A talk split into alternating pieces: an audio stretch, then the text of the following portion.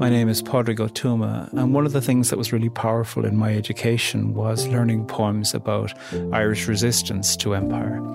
And often those poems were full of sadness and even accusation. But what I was left with in learning these poems off by heart in Irish and English as a youngster was the fact that there is something powerful to be celebrated, that that is never an aim of vengeance on powers, but really a way of keeping something alive that needs to be kept alive.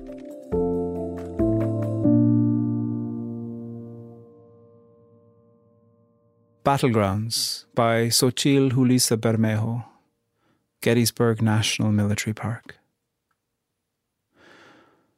Motorcycles and white tour vans speed between behemoth granite shafts, shove my body by their force, leave me roadside and wandering fields. Little is funny when you're Chicana and walking a Civil War site not meant for walking.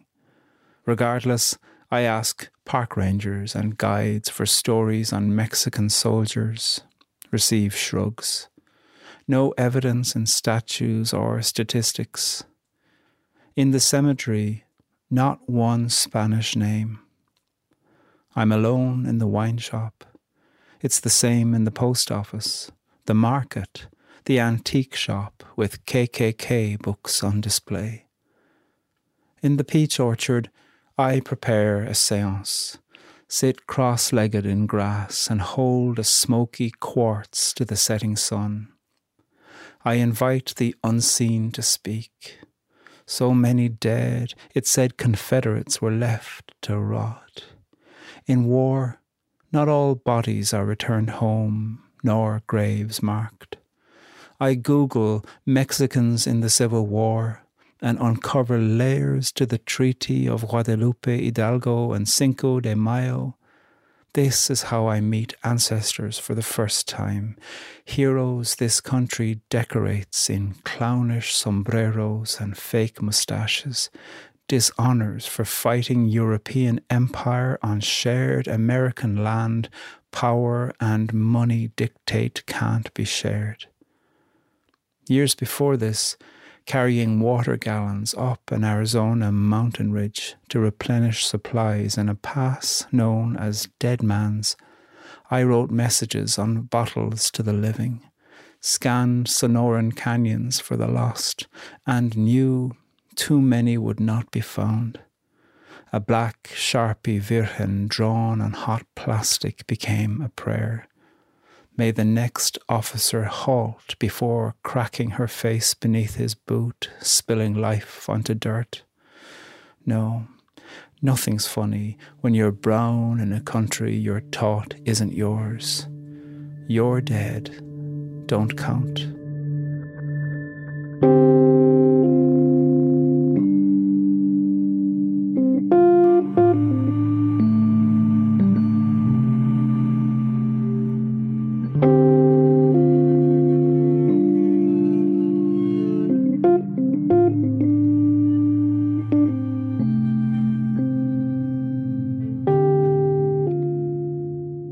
First came across this poem when it was Poem of the Day from poets.org. There's a daily email you get. I love those daily offerings. Some of the people I'm familiar with their work, and others I'm not yet familiar with their work.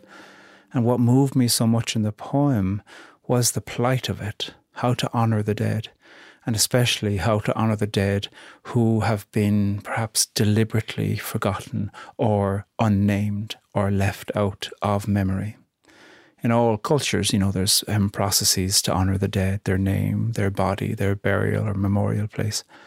And this poem is a lamentation for the lack of such honor to the dead, and even more the deliberate lack of such honor for the dead because of policy and decision and empire, and because of prevailing narratives, certain people's deaths aren't narrated.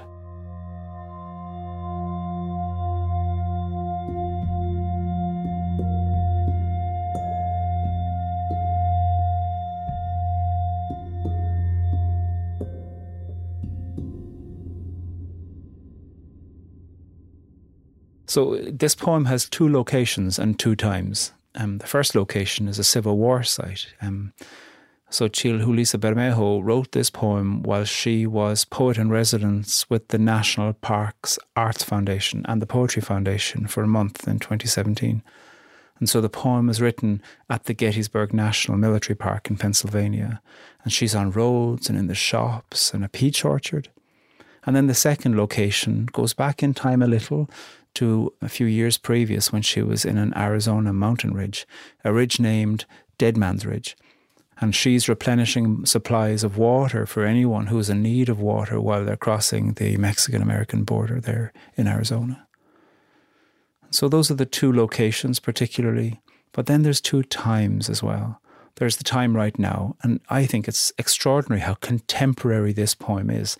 The, the syntax, the vocabulary in this poem is so current.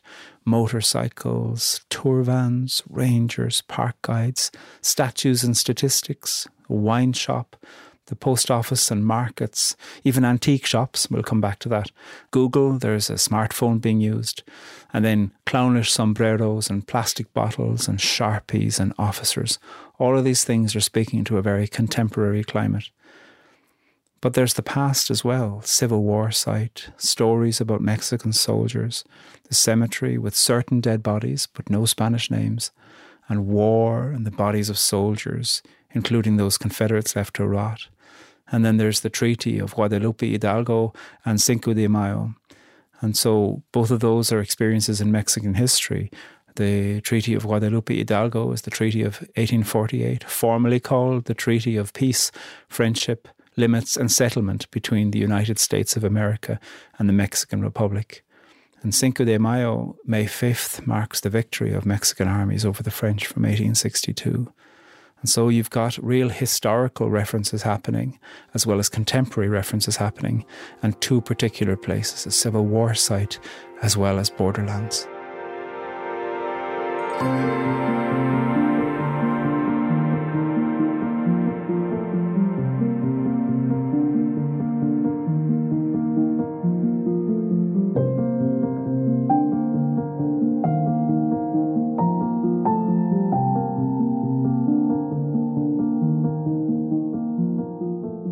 There's an extraordinary contrast in this poem, which I love, between the antique shop and the seance.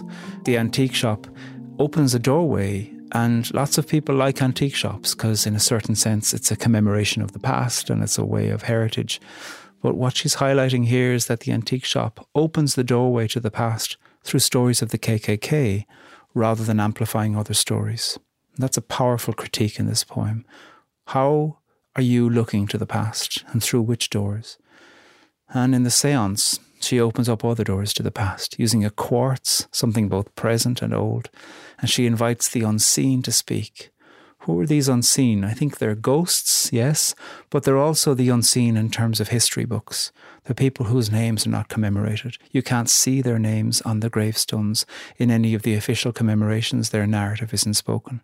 And so she's meeting ancestors in their own integrity here and critiquing really the curated version of telling a certain scandalous past, but in a way that is nonetheless still amplifying it through KKK books in an antique store. And what she's doing, which is opening up seance and opening up stories of the past to hear the past speaking for itself.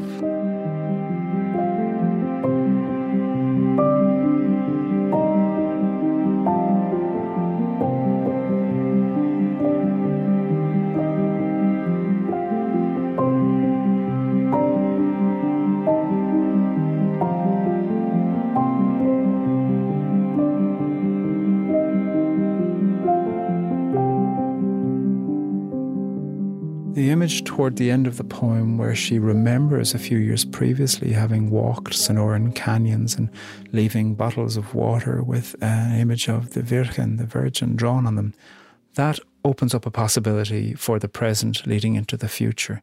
So while this poem is about two places and the past and the present, the image of water is like an offering to the future, a literal offering that might keep somebody alive. And I think this story of this poem invites the reader to consider the stories of the country you love and what stories, whether of the past or the present, show the underbelly of our national narratives. What's really important to notice in this poem is that this poem doesn't have any vengeance. often when I've been in situations where you're trying to work with groups of people who are reckoning with the pasts of their own country, you can hear a reaction.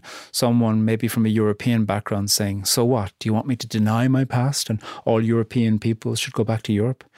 And that exaggeration shows more fear than anything. And this poem isn't saying that.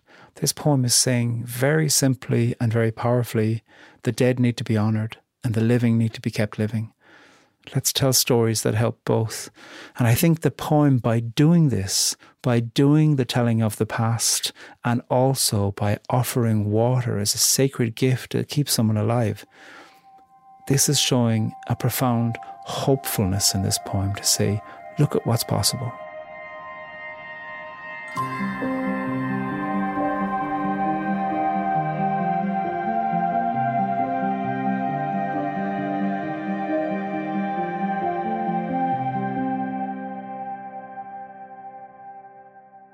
Battlegrounds by Xochitl Julisa Bermejo, Gettysburg National Military Park. Motorcycles and white tour vans speed between behemoth granite shafts, shove my body by their force, leave me roadside and wandering fields. Little is funny when you're Chicana and walking a Civil War site not meant for walking. Regardless, I ask park rangers and guides for stories on Mexican soldiers, receive shrugs. No evidence in statues or statistics. In the cemetery, not one Spanish name. I'm alone in the wine shop. It's the same in the post office, the market, the antique shop with KKK books on display. In the peach orchard, I prepare a seance sit cross legged in grass, and hold a smoky quartz to the setting sun. I invite the unseen to speak. So many dead. It said Confederates were left to rot. In war, not all bodies are returned home, nor graves marked.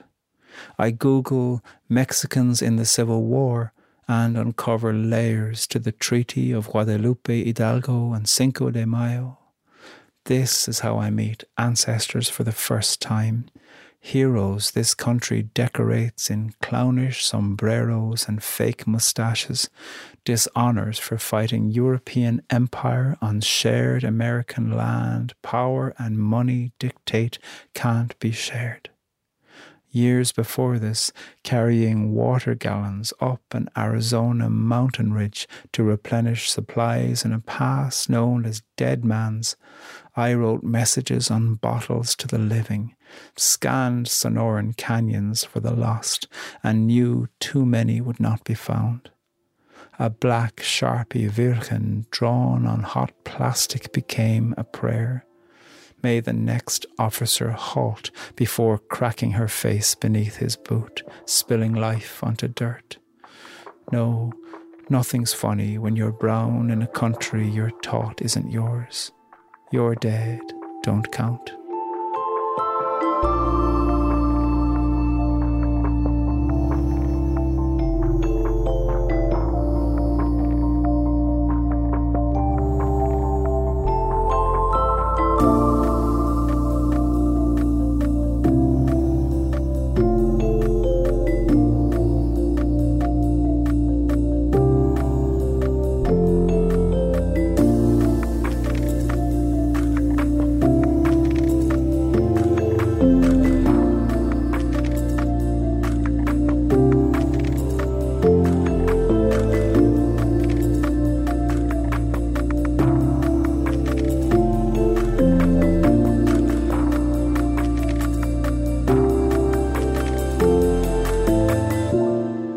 Battlegrounds comes from Xochitl Julisa Bermejo's chapbook, Locating the Dead. Thank you to Xochitl, who gave us permission to use her poem. Read it on our website at onbeing.org.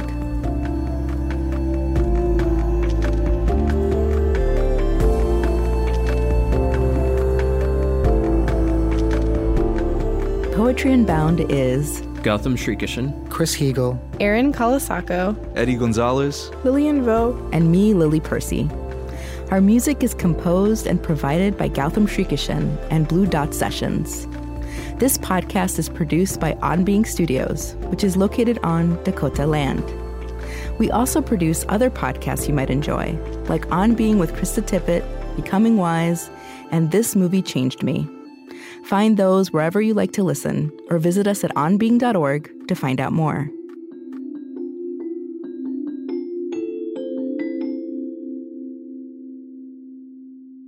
This podcast is produced by On Being Studios in Minneapolis, Minnesota.